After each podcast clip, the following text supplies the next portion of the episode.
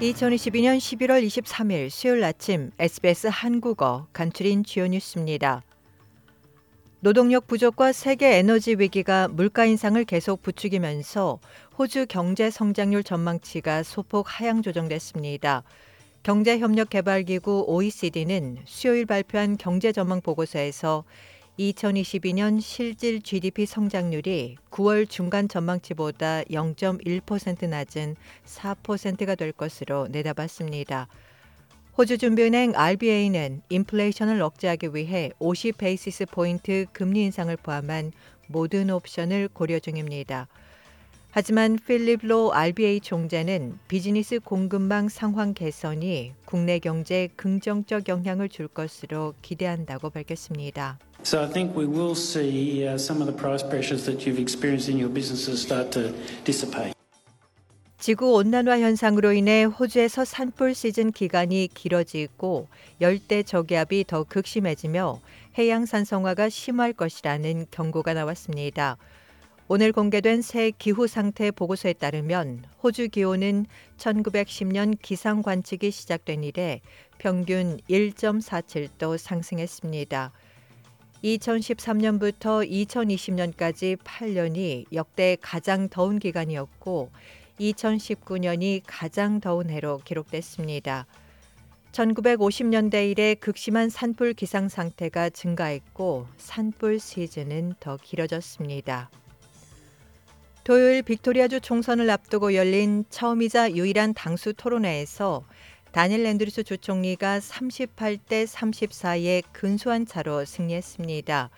앤드루스 주 총리와 매튜 가이 자유당 당수는 어제 저녁 박셀 타운홀에서 부동층 유권자 100명이 지켜보는 앞에서 격돌했습니다.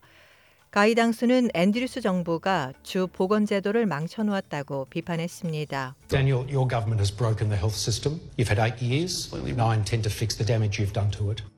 앤드루스 주 총리는 보건 인력이 훌륭히 임무를 수행해 왔는데 보건 제도를 계속 언급하는 이유가 무엇이냐고 따져 물었습니다. Surely we could agree and value our nurses and our ambos and just congratulate them for the amazing work they've done and then work hard to give them more support. 인도네시아 자바섬에서 발생한 지진으로 인한 사망자 수가 260명 이상으로 늘었습니다. 사망자 중에는 학교 건물이 무너지면서 숨진 어린이들이 포함되어 있습니다. 월요일 서자바주에서 규모 5.6 지진이 발생하면서 치안주류가 큰 피해를 받고 최소 1개 마을이 산사태로 매몰됐습니다.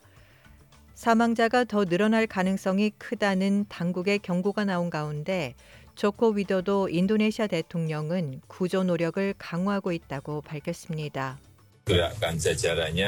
I have ordered mobilization of personnel to help the earthquake relief efforts in Cianjur, especially to clear road access that was affected by landslides. As for those who are still buried in rubble, I have also ordered that the search for victims and evacuation of survivors must be prioritized. 호주가 카타르 월드컵 조별리그 D조 1차전에서 프랑스에 1대4로 패했습니다. 사커로스는 크레이그 구드윈이 경기 시작 후 9분 만에 선제골을 터뜨리며 앞서가기 시작했지만 전반전에 2골을 내주며 역전당했습니다. 또 후반전 중간에 3분 차로 2골을 연달아 더 내주며 프랑스의 높은 벽을 재확인했습니다. 호주는 호주 동부 일광 절약 시각으로 26일 밤 9시 튀니지와 예선 두 번째 경기를 치릅니다. 한편 사우디아라비아는 아르헨티나를 2대1로 꺾으며 이번 대회 첫 번째 이변을 일으켰습니다.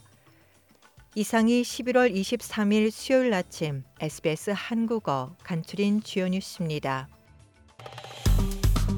좋아요, 공유, 댓글, SBS 한국어 프로그램의 페이스북을 팔로우해주세요.